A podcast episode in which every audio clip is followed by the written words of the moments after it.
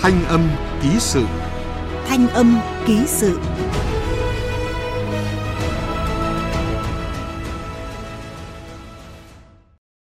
Thưa quý vị, quần đảo Cát Bà ở huyện đảo Cát Hải, thành phố Hải Phòng được ví như chị em song sinh với Vịnh Hạ Long của tỉnh Quảng Ninh, nơi có những dãy núi đá vôi nổi tiếng xinh đẹp, được công nhận là di sản thiên nhiên thế giới.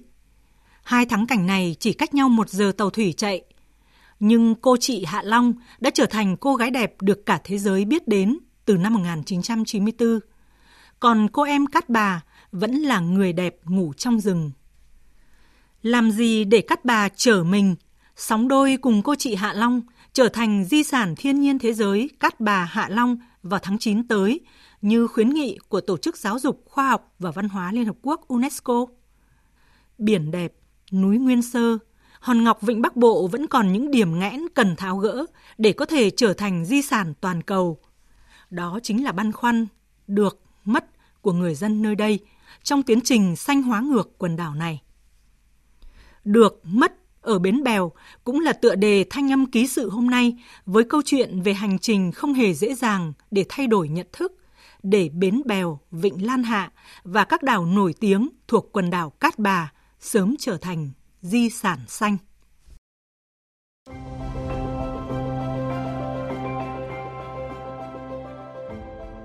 Bến Bèo, điểm nghẽn hành trình di sản –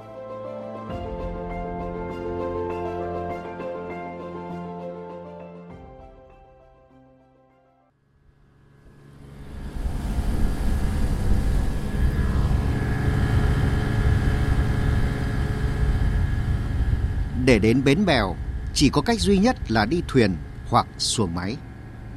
Bến bèo không ô tô, xe máy, xe điện, không bụi đường kẹt xe.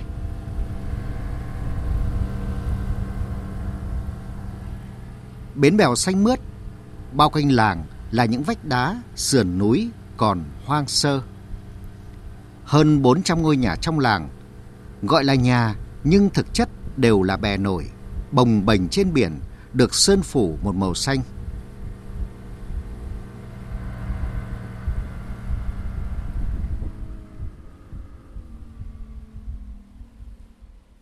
Chị Nguyễn Thị Hai ở nhà số 183 là một trong những cư dân sinh sống lâu năm nhất làng. Thơm quá chị ơi. Bọn em dân thiện chỉ nữa về thôi chị ạ. Vừa chuẩn bị bữa cơm tối cho gia đình, chị Hai vừa quan sát hướng dẫn cô con gái nhỏ qua ô cửa sổ. Năm rưỡi dậy xong rồi chuẩn bị là 7 giờ đi lên đến lớp. 6 giờ con dậy thì đi đồ ra, chờ thì mẹ đi về cùng.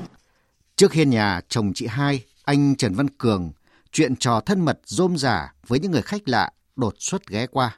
Ngày thu nhập của em thì khoảng bao tiền? Làm biển nó khó lắm chị ạ, tháng chỉ làm được khoảng 20 ngày thôi. Tổng thu chỉ được 15 triệu, 20 triệu. Hôm nay đi làm nghề lưới gì? Đi ghẹ, lưới ốc, lúc có đánh cả lưới cá. Ba hôm nay thì được khoảng tầm 8 triệu, còn những mấy hôm trước chỉ được 7 800 thôi. Không được cái vui á, được cái vui.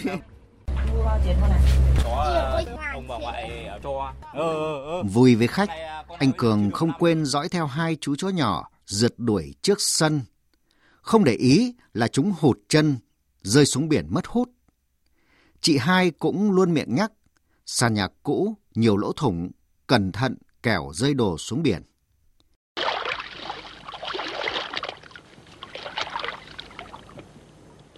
Dưới sàn nhà là mênh mông nước. Nhìn sang hai bên, nhìn về phía trước, mỗi lần có nước đến là nhà chị hai, nhà hàng xóm lại trao đảo, lắc lư. Chúng tôi lênh đênh trên bè ở bến bèo này đã hàng chục năm rồi đấy. Chị hai bắt đầu câu chuyện với khách bằng tiếng thở dài như vậy. Nhà chị đang có mấy người ở đây ạ? Nhà em bây giờ hiện tại giờ là hai vợ chồng em với hai đứa con thôi. Kiếm sống mưu sinh ở đây này thì thu nhập thực tế của mình ấy một tháng thì nó sẽ như thế nào chị? Tùy đi đánh lưới này này. Ví dụ tháng thì cũng kiếm được chục hơn chục may mà yên trời lặng gió thì cũng được hai chục có tháng lại không thể nào được luôn nếu mà người ta vươn khơi thì người ta lại được hơn nói chung là theo con nước Mình nêu ra những khó khăn như thế, tại sao mình vẫn cứ muốn gọi là bám biển, bám những vùng này? Thì đời ông xong đến đời bố mẹ xong giờ đến đời bọn em xong rồi đến đời con mình cũng làm biển nó quen rồi thì mình bám biển thôi con bé cũng thích ở biển luôn Xong thích ở đây không? Hay là thích giống như các bạn ở, ở trên đất liền hơn? thích ở dưới bè hơn Ở đây từ bé cháu mới quen ạ. Quen khác và thích khác nhé. Bây giờ cho mình một cái cơ hội lên vùng đất liền đấy, thì con sẽ như thế nào? Ờ, cháu thích ở đây. Ở trên bờ là cái thuận lợi đi học nhưng mà không được thoải mái. Dưới đây sóng mát dễ chịu hơn.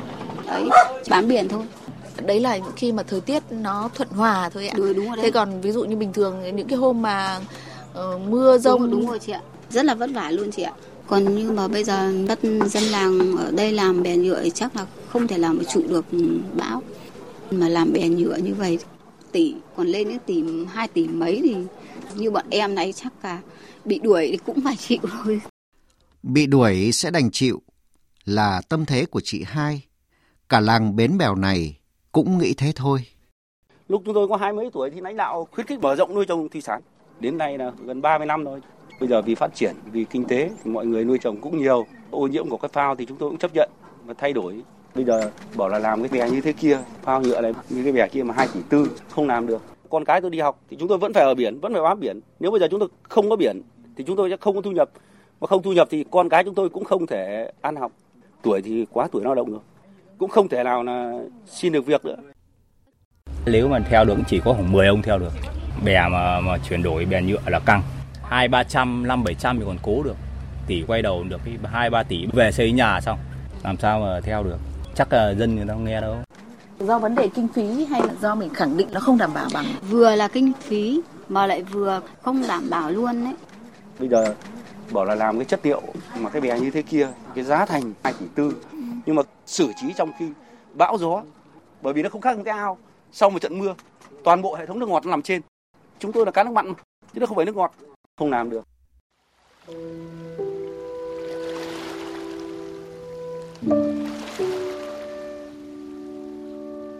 Cuộc sống yên ả ở bến bèo hàng chục năm, qua nhiều thế hệ, giờ đây đã và đang bị xáo trộn. Giữa lợi ích của quốc gia, của thiên nhiên và đời sống thường ngày, người dân phải lựa chọn. Tôi sẽ làm gì khi không còn được sống và làm nghề này? Con cái tôi sẽ thế nào? Chị hai chia sẻ, đôi mắt đượm buồn nhìn ra mênh mông biển xanh.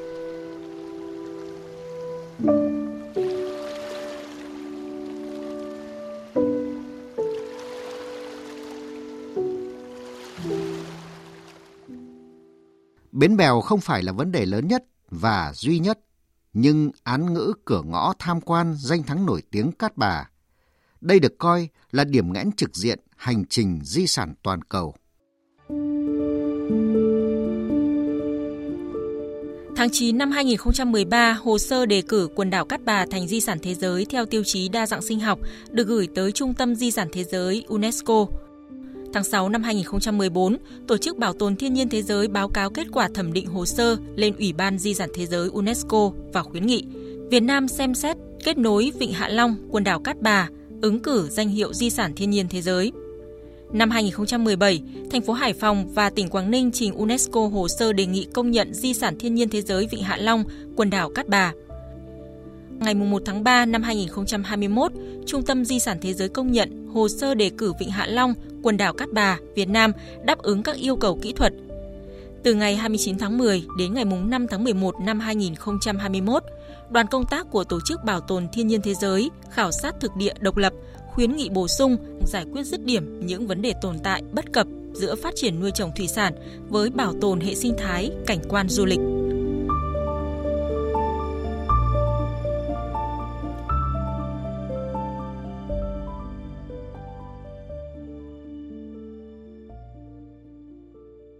Theo ông Phạm Chí Tuyến, trưởng phòng văn hóa, thông tin thể thao và du lịch huyện Cát Hải, trong lần thẩm định cuối, sinh kế người dân sau khi Cát Bà được công nhận là vấn đề các chuyên gia UNESCO quan tâm nhất.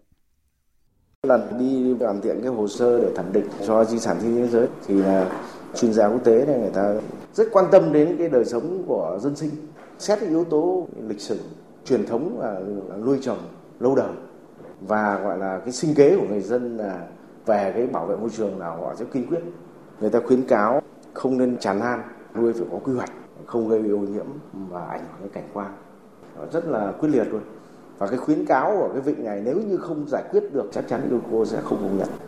Thông tin ông Phạm Chí Tuyến nêu hé lộ một phần nguyên nhân, người đẹp Cát Bà vẫn còn ngủ say trên biển đến tận bây giờ.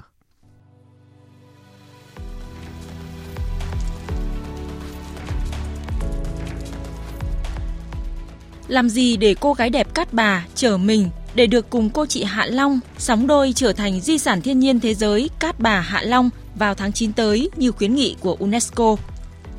Ngày 12 tháng 8 năm 2021, thành phố Hải Phòng thông qua nghị quyết quy định cơ chế chính sách hỗ trợ tháo rỡ các cơ sở nuôi trồng thủy sản trên các vịnh thuộc quần đảo Cát Bà, quy hoạch lại hoạt động nuôi trồng thủy sản xung quanh quần đảo, trong đó có khu vực bến bèo, giải quyết dứt điểm bất cập giữa phát triển nuôi trồng thủy sản với bảo tồn hệ sinh thái tự nhiên, cảnh quan du lịch. Thành phố dành hơn 68 tỷ đồng hỗ trợ người dân trong từng hạng mục, dỡ bỏ, giải tòa nhà bè, lồng bè, hỗ trợ chuyển đổi sử dụng nguyên vật liệu xanh bền vững, chuyển đổi sinh kế của người dân. Theo kế hoạch, đến ngày 1 tháng 7 năm 2023 sẽ chỉ còn 1 phần tư, tương đương hơn 100 nhà bè được tồn tại ở bến bèo. Đây là hơn 100 hộ dân đảm bảo các tiêu chí tiêu chuẩn trong nước và quốc tế, được đánh bắt nuôi trồng thủy sản, dịch vụ du lịch.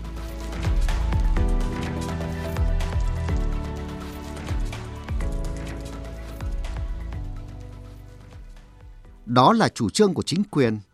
Còn người dân Bọn em nuôi bè là 35 rồi. Mục đích của bọn em là chỉ là nuôi trồng thôi. Thoáng thì con cá nó thích hợp hơn. Nếu mà quy về một chỗ. Đông thôi, nhưng mà nếu mà nuôi trồng thì chắc chắn nó sẽ không đảm bảo. Đấy. Vì sao chúng tôi lại phải chuyển đổi di rời? Đa số người dân còn có quan điểm như vậy. Quan điểm giống chị Nguyễn Thị Hai, anh Trần Văn Cường. Họ neo đậu vị trí này đã nhiều thế hệ và họ đang sống tốt.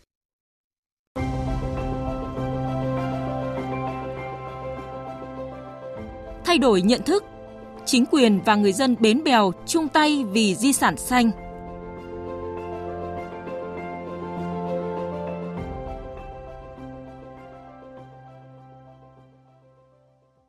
Người dân thì đều mong muốn là tiếp tục nuôi trồng, cũng là cái nghề mà duy nhất của người dân trài. Chính quyền thì cũng tạo điều kiện cho cái nguyện vọng chính đáng đó thôi. Tuy nhiên là phải đảm bảo cái quy chuẩn quốc gia quốc tế, bảo vệ môi trường sinh thái không gây ô nhiễm rồi thì không gây mất mỹ quan trên vịnh. Chính quyền cũng đã nghiên cứu khá kỹ kết cấu rồi thì nguyên vật liệu để duy trì được cái nghề nuôi.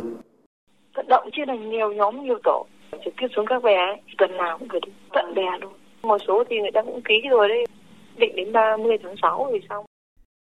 Nhiều năm qua, các cán bộ cơ sở ở huyện Cát Hải, Hải Phòng như ông Phạm Chí Tuyến, bà Vũ Thị Thanh không nhớ đã thực hiện bao nhiêu cuộc tuyên truyền vận động giải thích như vậy với người dân. Với họ, khó nhất trong nỗ lực xanh hóa này vẫn là hạng mục tuyên truyền dỡ bỏ nhà bè, lồng bè, chuyển đổi sử dụng vật liệu thân thiện môi trường, chuyển đổi phương thức mưu sinh. Bởi không chỉ cần kinh phí, không chỉ phải thay đổi sinh kế, mà vị trí an cư cũng xáo trộn. Các cuộc vận động không dễ được bà con chấp nhận. Nhưng rồi, mưa dầm, thấm lâu, công cuộc này đang ngày càng có nhiều tín hiệu tích cực. Đầu tiên quyết định là, là sử dụng cái về HDPE nhưng nói thực sự ra thì không hiểu là HDPE là cái gì và nguyên vật liệu môi trường là cái gì. Thì bây giờ nó sẽ thay đổi. Ngư dân Vũ Văn Thồng ở nhà bè số 17 từng có tâm thế băn khoăn chán nản bức xúc như chị Nguyễn Thị Hai, anh Trần Văn Cường, chúng ta đã gặp ở phần đầu câu chuyện này. Nhưng bây giờ, ông là người tiên phong xanh hóa bến bèo, xanh hóa cát bà. Việc đầu tiên, ông tập trung nguồn lực thiết kế thay thế toàn bộ hệ thống phao phi, nâng đỡ nhà bè, lồng bè bằng nguyên liệu đáp ứng tiêu chuẩn của cơ quan chức năng. Thì về chỉ đạo chung của các cấp lãnh đạo về cái phương án đóng bè mới đó, thì mình là người đi tiên phong. Cái kết cấu của nguyên vật liệu bè mới là chất liệu HDPE và thân thiện môi trường. Có độ bền rất là cao, từ 3 đến 50 năm, không phải là độ bền bình thường. Sự thay đổi này là cái đúng trước kia đấy, cái hệ lưng nổi là bằng cái xốp trắng ấy. Cái xốp trắng tốt đi nhưng nó chỉ được dăm ba năm thôi. Bão gió to ấy, nó sẽ bay ra ô nhiễm nhiều hơn. Anh đã có suy nghĩ như thế nào để tiên phong bảo vệ môi trường ở khu vực này? Bởi vì các bà mình mình đã sống gần 30 năm rồi, gần những cái tuổi thanh xuân mình gắn bó đó. Đấy, vì nuôi trồng cung cấp cái dịch vụ thủy hải sản đấy thì mình một trong những người để đi lên đi trước để cho những bà con mà mà, mà tiếp kinh nghiệm thì đi theo sau. Nhà cũng có hai thùng rác một loại thô và một loại phân hủy đủ mà. không những đấy thì mình muốn bảo vệ thì trước mắt thì mình phải đi học hỏi thì mình tiên phong mình như nào ạ nhiều lúc mình sang bè khác mà đâu vô tâm vô ý vất ra thì mình lại lấy vật mình xúc lên mình đưa vào thì một hai lần thì bạn sau thì người ta lại nhớ. Thải của mình không được lém ra ngoài biển. Nó như thế thôi. Tức là về mặt ý thức là mọi người luôn có nhưng luôn mà có. hành động một lúc nào đấy là nó quên nó chuyện nó chuyện nó vẫn xảy ra. Bà con cũng có những cố gắng giữ gìn về môi trường xanh sạch đẹp. Thứ hai là phát triển nuôi trồng thủy sản để phát du lịch tham quan. Ừ. anh có vui việc đấy có khách du lịch đến tham quan là vui nhất đó như đợt vừa rồi mùng 1 tháng 5 khách ra mười mấy đoàn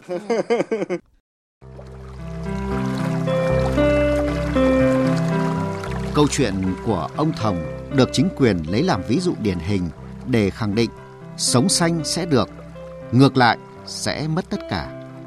Ông Thồng giờ đã trở thành tuyên truyền viên tích cực trong cuộc vận động xanh hóa ngược Cát Bà. Nhiều tháng trời cùng đoàn chuyên gia thuộc Bảo tàng Hải Phòng và Đại học Quốc gia Hà Nội rong ruổi khắp quần đảo Cát Bà, chịu trách nhiệm khảo cứu di chỉ cái bèo 7.000 năm tuổi. Cách cửa ngõ Bến Bèo không xa, giáo sư tiến sĩ khảo cổ học Lâm Thị Mỹ Dung nhận diện rõ nỗ lực này của người dân và chính quyền nơi đây. Dần dần ấy, người dân địa phương nhìn sẽ thấy được cái lợi ích sẽ tự nguyện người ta tham gia giống như những bà con Hội An hay ở những cái nơi khác mà họ thấy được cái lợi ích khi mà giữ được môi trường, vẫn có thể mưu sinh bằng cái ngành nghề du lịch. Phát triển về mặt kinh tế, bền vững về mặt môi trường. Quan trọng nhất là cộng đồng. Quan trọng thứ nhì chính là truyền thông. Phải có một cái sự đồng thuận nhất trí, tham gia rất là tích cực. Xanh ở đây có nhiều nghĩa, cái vấn đề là mang chiến lược của nhà nước.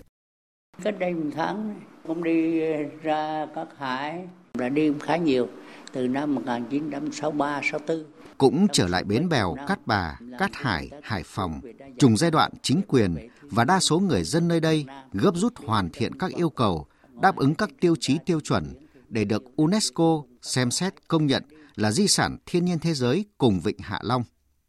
Giáo sư tiến sĩ khoa học Đặng Huy Huỳnh, người Việt Nam đầu tiên được vinh danh anh hùng đa dạng sinh học ASEAN mang theo nhiều tâm trạng. Nó vẫn còn giữ được nguyên sơ, mà chính đấy cũng là một trong những cái tiêu chí quốc tế muốn chọn những cái nơi đó vinh danh.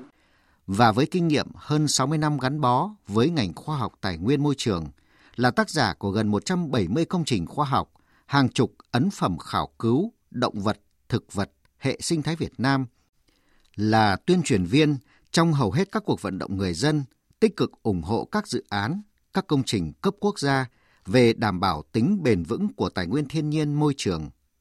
Nhà khoa học năm nay đã 94 tuổi, có tâm tư gửi gắm chính quyền và người dân ở huyện đảo này. Trong quá trình mình thực hiện các cái nhiệm vụ cũng nhiều vùng họ rất ủng hộ mình nhưng đồng thời có những người họ cũng không quan tâm nhiều. Chả có ích gì đối với tôi đối với gia đình tôi mà đây là của các ông của chính quyền. Ví dụ suy nghĩ như thế chúng tôi cũng không có suy nghĩ là những người đó là những người không cộng tác với mình hay những người xấu. Không phải.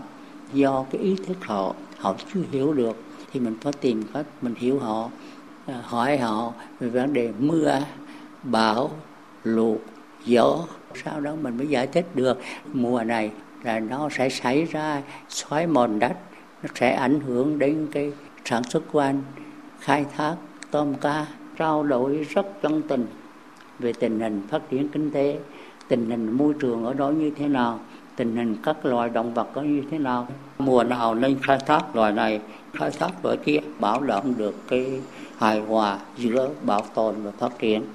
Cuối cùng mà, họ biết à tập thể này làm những cái điều rất có ích cho xã hội, thành như vậy họ nhiệt tình. Đôi khi cái kinh nghiệm, tức là cái kiến thức cộng đồng thì quan trọng. Nếu mà người ta chỉ ngồi bằng giấy, ta sản xuất ra chính sách nhiều lúc không phù hợp với cái nguyện vọng không phù hợp được cái quyền lợi của dân ta sát dân ta hiểu được thì khi ta ra được những cái chính sách thì nhân dân ủng hộ ngay thật sự ra cái việc này nó không mới chuyện à, người dân ở Bến Bèo chưa thực sự ủng hộ chính quyền không phải là điển hình đúng không ạ? Vậy thì giải pháp cho vấn đề là gì ạ? Thì anh phải giải thích vận động họ. Ví dụ như vùng sinh quyển Cần Giờ hay ví dụ như Ninh Bình chẳng hạn, chỗ Văn Long trước dân dân cũng không ủng hộ. Khai thác xi măng ở cái vùng đó, bụi bặm rất nhiều. Để công nhận là cái vùng di sản thì khai thác xi măng hoặc là dừng nếu anh làm thì anh phải dùng các cái xe để tưới nước, phải tốn kém. Thì dứt khoát là, ôi, tôi không đồng ý. Thì mình phải giải thích, vận động họ. Biết anh làm sạch thì cái sức khỏe của công nhân nó sẽ tăng cường. Họ sẽ gắn với anh rất bền vững việc làm di sản có lợi chung cho nhà nước, có lợi chung cho địa phương, có lợi cho doanh nghiệp của mình. Ví dụ ở cái bèo hiện nay, cộng đồng ở đó họ sinh sống cả hàng trăm, hàng nghìn năm năm rồi. Họ đa dạng các cái nghề ngành mà sản xuất không có cái quản trị, không có cái kế hoạch xả các rác thải, bừa bãi để trở thành một cái di sản thiên nhiên thế giới thì vấn đề khai thác tài nguyên phải có cái quy định nhất định. À, chính vì thế mà chính quyền địa phương phải giải thích vận động. Khi mà cộng đồng hưởng ứng thì cái gì cũng sâu chảy. Người dân cũng thế phải có trách nhiệm với địa phương. Ta cứ nghĩ trở thành một cái di sản bảo tồn sẽ ảnh hưởng đến phát triển kinh tế không phải. Nếu anh bảo tồn tốt thì chính đấy là một cái nền tảng để anh phát triển kinh tế mình phải có cái vai trò của cộng đồng, phải có công đóng góp vào đó.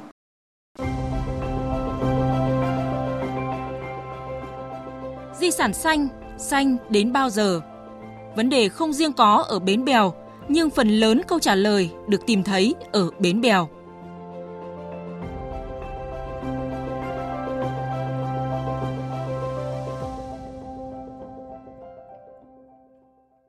Của di sản. Thiên nhiên, trên thế giới thì không phải chỉ riêng của một quốc gia đó, mà nó là cái tài sản thế giới. Chính vì thế mà đòi hỏi những cái tiêu chí rất khắc khe. Môi trường phải xanh sạch đẹp, cộng đồng và sống được sung sướng, hòa thuận. Chính quyền địa phương quản trị thật tốt phải bảo đảm phát triển một cách bền vững cả về ba mặt kinh tế, xã hội thì cải thiện đời sống cho nhân dân để đảm bảo. Nó lâu dài thì mỗi người dân chúng ta là phải đảm bảo giữ gìn vệ sinh trật tự, đảm bảo được cái sự bền vững của di sản. Quá khứ là những gì đã xảy ra, lịch sử là cái chúng ta nhìn về quá khứ, thế còn di sản là chính là cái sản phẩm đương đại của lịch sử. Và cái quan trọng nhất là cái thay đổi nhận thức của các nhà quản lý, của các nhà khoa học, thay đổi nhận thức của bà con. Phát triển bền vững, phải có một cái sự đồng thuận và cái sự nhất trí, tham gia rất là tích cực đó là những thông điệp ý nghĩa trong khoảng thời gian này, khoảng thời gian gấp rút hoàn thiện các yêu cầu đáp ứng các tiêu chí tiêu chuẩn còn lại của UNESCO để Vịnh Hạ Long, quần đảo Cát Bà sớm được gọi tên di sản thiên nhiên thế giới. Thành quả có thể đạt như kỳ vọng, cũng có thể chậm một chút so với kỳ vọng ban đầu, bởi thay đổi một cách nghĩ, thay đổi một tập quán và cuộc sống đâu phải chuyện ngày một, ngày hai. Bến Bèo chỉ là ví dụ trong nỗ lực để Vịnh Hạ Long, quần đảo Cát Bà có thể sớm được thế giới vinh danh, nhưng là ví dụ điển hình cho thấy dù đã, đang, thậm chí có thể phát sinh những bất cập trong hành trình di sản, hành trình bảo tồn và phát huy di sản, nhưng tín hiệu tích cực ngày càng nhiều. Đội ngũ tuyên truyền viên giờ đây không chỉ là cán bộ các cấp mà còn là những ngư dân như ông Vũ Văn Thồng. Cố gắng để thứ nhất là cái giữ gìn về môi trường xanh sạch đẹp. Cái thứ hai là phát triển nuôi trồng thủy sản để phát triển lên khách du lịch, khách vãng lai và đến tham quan cái cuộc sống của làng bè, sinh hoạt và nuôi trồng thủy sản. Đó có hai cái vấn đề lan tỏa lên là cái con người các bà là thân thiện, mến khách. Hai nữa là muốn phát triển về cái ngành du lịch nó càng tiến tới phát triển mạnh mẽ hơn. Nhưng sanh hóa ngược không bao giờ là dễ dàng bởi những gia đình như chị Nguyễn Thị Hai với những tâm tư khi phải chuyển đổi rằng cái được thì chưa thấy, cái mất đã nhãn tiền. dù chị hai đã có những chuyển động xanh. Môi trường thì các bác làm sao thì là bọn em theo các bác thì bây giờ sạch đẹp thì sạch đẹp cả thì em đóng vào rổ rồi các bác ấy đến thu gom nhà đồ dùng vậy thì đây khẩu bé kia, các bác cái đến, các bác cái lấy, rác thải, túi bóng, nước. Mưa dầm, thấm lâu. Chắc chắn vẫn còn nhiều cái khó để chị hai và tất cả người dân bến bèo thực hiện xanh hóa. Nhưng với quyết tâm của chính quyền và những người như ông Vũ Văn Thồng, cô em Cát Bà, một ngày không xa sẽ được sánh vai cùng chị Hạ Long, được cả thế giới tôn vinh. Khi đó những người như chị hai, ông Thồng sẽ có thêm sinh kế mới.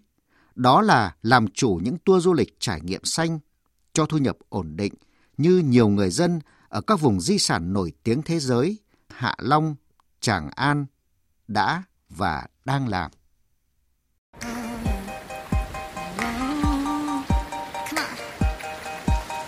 Trời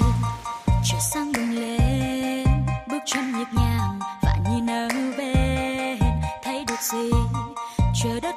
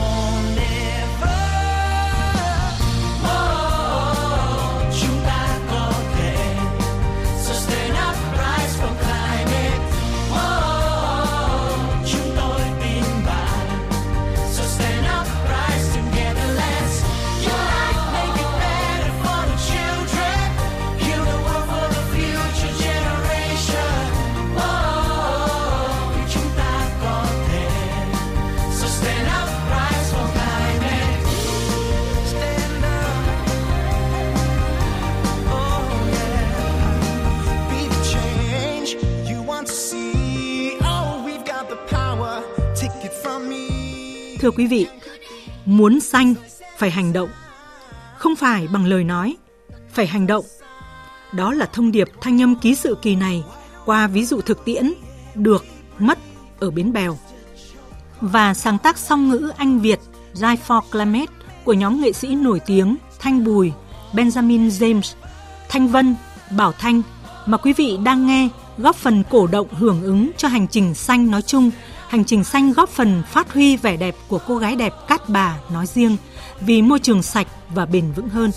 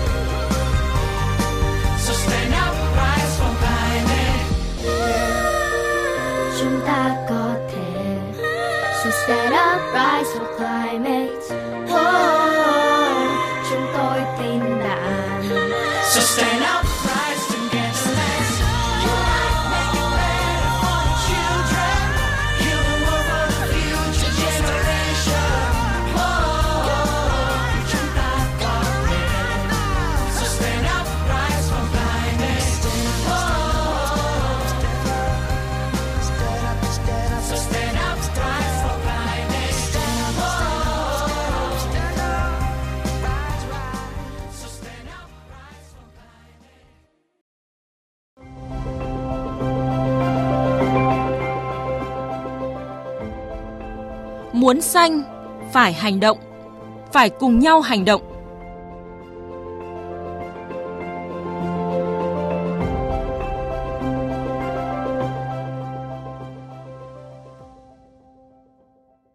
Thưa quý vị, chương trình Thanh âm ký sự được mất ở Bến Bèo do nhóm phóng viên Thu Trang và Thanh Nga thực hiện, chịu trách nhiệm nội dung và thể hiện lời bình Nguyễn Vũ Duy.